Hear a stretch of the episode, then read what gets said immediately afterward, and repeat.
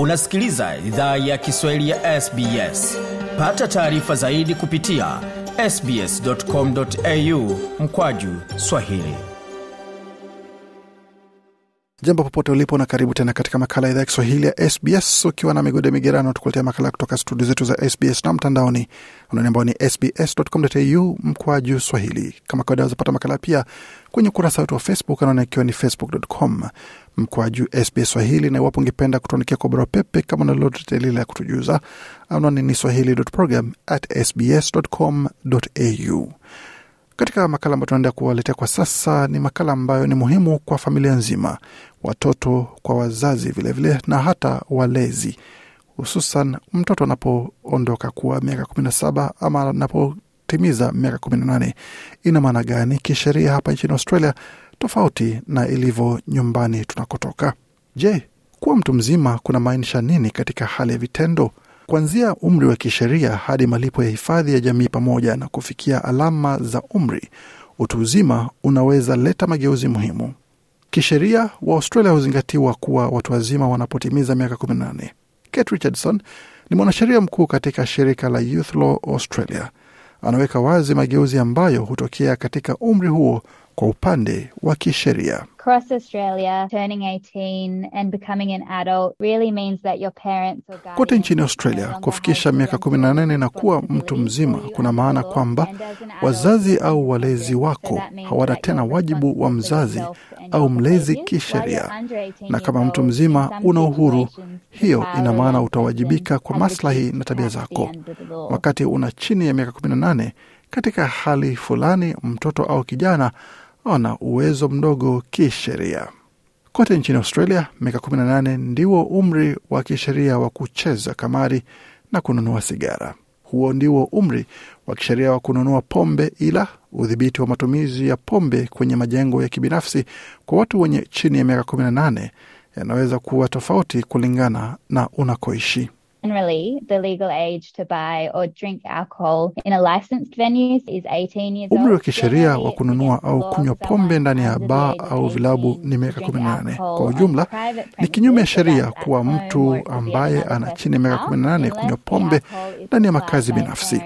Hiyo ni nyumbani au inaweza kuwa ndani ya nyumba ya mtu mwingine. Kama pombe hiyo haijatolewa na mzazi, mlezi au mtu mwingine ambaye amepewa ruhusa na mzazi au mlezi. Kuna tofauti private ndogo ndogo katika majimbo na mikoa, haswa kuhusu kunywa pombe chini ya usimamizi wa mtu mzima ndani ya nyumba binafsi. Stephen Roberts ni profesa wa elimu na haki ya jamii katika chuo cha Monash. Moja sehemu za utafiti ambako ni mtaalam ni wa mpito wa vijana kuwa watu wazima. Amesema wazazi ambao wana wasiwasi kuhusu hatari ya matumizi ya pombe watafanya vyema kuwaelimisha watoto wao kuhusu hatari hizo, ila wanastahili pia kuwa wakweli. key piece of advice I think is not to hammer too hard on the point of abstinence. Nadhani ushauri muhimu ni kusisitiza sana swala la kutokunywa pombe. Kwa mfano, kunywa ni sehemu muhimu ya tamaduni ya Australia. Ni kitu cha kawaida. Hakutakuwa maana sana kuweka marufuku ya kushiriki katika vitu ambavyo ni sehemu ya tamaduni, haswa katika wakati ambapo kijana anaruhusiwa kufanya hivyo kisheria. Profesa Roberts amedokeza pia kuwa kusisitiza matumizi ya pombe kwa uwajibikaji kama mbinu moja ambayo wazazi wanaweza tumia kuwasaidia watoto wao wanapoanza maisha ya kuwa watu wazima. So things like pacing themselves, getting the balance right and openly discussing Kwa hiyo vitu kama well kunywa kwa kasi ndogo, kupata usawa wa kujadili raha na madhara ya kijamii na afya ya vitu kama kunywa pombe in kupindukia. Wanaweza taka pia um, kuzungumza na watoto wao kuhusu kupata mbinu za kujali maslahi ya wenzao katika vikundi vyao vya marafiki ili waweze unda maslahi na maswala ya heshima na kujali katika makundi ya rika yao. Nadhani wastan na uelewa pamoja na mawasiliano ni vitu muhimu sana katika wakati huu muhimu, alisema Profesa Roberts. Mtoto anayefikisha umri wa kuwa mtu mzima anaweza athiri jinsi familia itapata mafao ya malipo ya jamii. Hank Yongen ni meneja mkuu wa Services Australia. Anatoa mfano wa mafao ya kodi ya familia. Hayo ni malipo ya sehemu mbili yanayowasaidia wazazi na gharama ya kuwalea watoto. Part A is a payment for each child until they complete year 12 or Sehemu A ni malipo ya kila mtoto hadi atakapomaliza masomo ya darasa la kumi na mbili au masomo sawia. Sehemu nyingine ni malipo ya sehemu B ya mafao ya kodi ya familia ambayo ni malipo yanayofanywa na kila familia, na kwa ujumla ustahiki huamuliwa kupitia mtoto mchanga zaidi katika familia. Hata hivyo, inategemea mazingira ya familia husika, muda gani malipo ya sehemu A na B yatatolewa, ila malipo hayo huwa hayaamuliwi pamoja. Mageuzi ya moja kwa moja wakati mtu anafikisha miaka 18 ni ustahiki wa kuomba msaada wa kifedha wao wenyewe. key payment that's generally paid for young people aged younger than 24 is youth allowance. Malipo muhimu ambayo hulipwa kwa ujumla kwa vijana ambao wana chini ya miaka 24 full-time, ni youth allowance. Ili kupata malipo ya youth allowance, lazima uwe unafanya masomo kwa muda 18 usio kuruhusu kufanya kazi au lazima uwe unafanya masomo ya kazi. Pia kama una miaka 18 na unatafuta kazi, bado unaweza stahiki kwa malipo ya youth allowance, ila kama mtu anayetafuta kazi badala ya kama mwanafunzi. Wakati katika hali ya kisheria mtu mwenye miaka 18 yuko huru, bado anaweza zingatiwa kuwa chini ya ulinzi wa wazazi inapokuja kwa masuala ya kutathmini ustahiki wa malipo. Moja ya dhana potofu kuu ni watu hawatambui kuwa mtoto anapofikisha miaka allowance, 18 the na anazingatia ustahiki wake kwa malipo ya youth allowance. Mtoto huyo lazima awasilishe ombi, si mzazi wake, hata kama mtihani wa mapato ya mzazi bado. Hufanywa.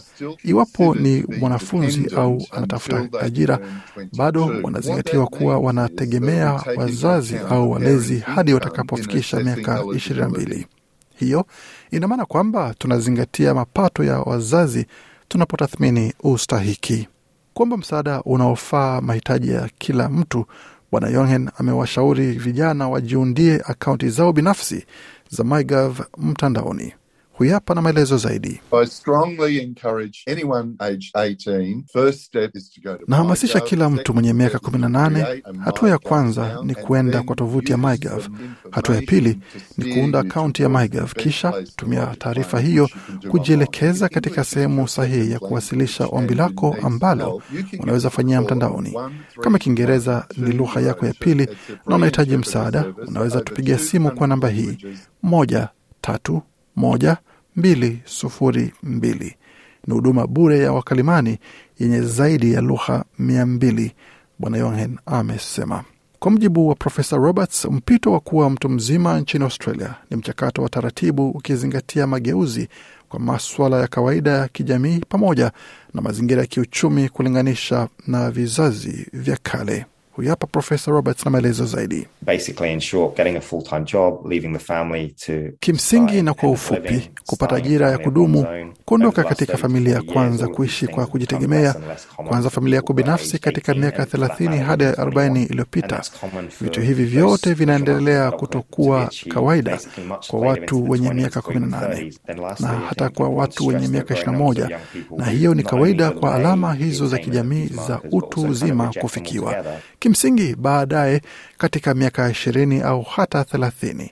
Na mwisho, nadhani ni muhimu kusisitiza kuna ongezeko ya idadi ya vijana ambao hawacheleweshi tu kufikisha alama hizo, ila wanazipinga pia.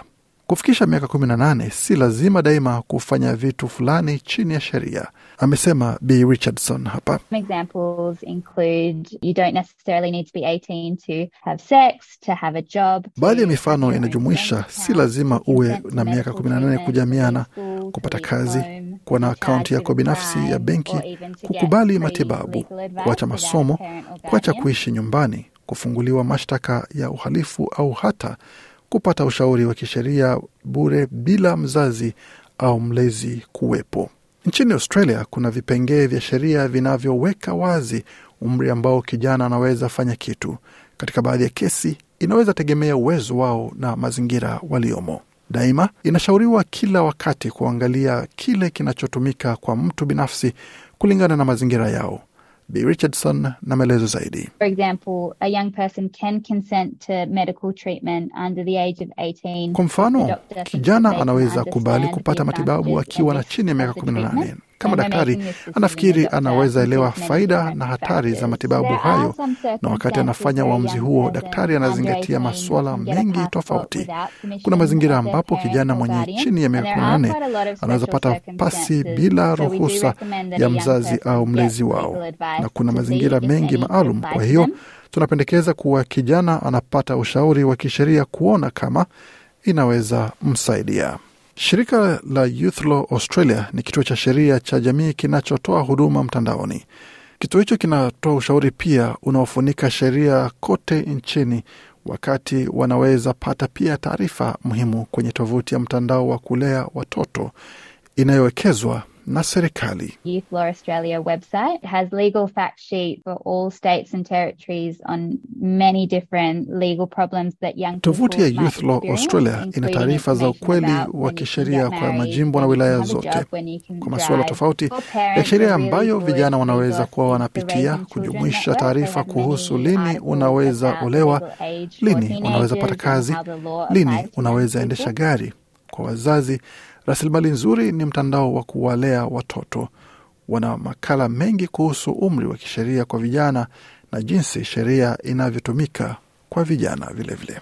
Tunatumai kwamba kupitia makala hayo umepata uelewa kwa jinsi unaweza ukaepuka migongano katika jamii, hususan kijana anapotimiza miaka kumi na nane na anapozingatiwa na sheria kuwa mtu mzima na anapoanza kufanya maamuzi ambayo pengine si ya kawaida katika hali ya familia za Kiafrika na ambazo wengi wetu tunatoka. Makala pia na mengine kama hayo unaweza ukapata kwenye tovuti yetu ambayo ni sbs.com.au mkwaju Swahili. Makala aliandaliwa na waandishi wetu Zoe Tomaidu na Gode Migerano. Hii ni idhaa Kiswahili ya SBS. Penda, shiriki, toa maoni. Fuatilia idhaa ya Kiswahili ya SBS kwenye Facebook.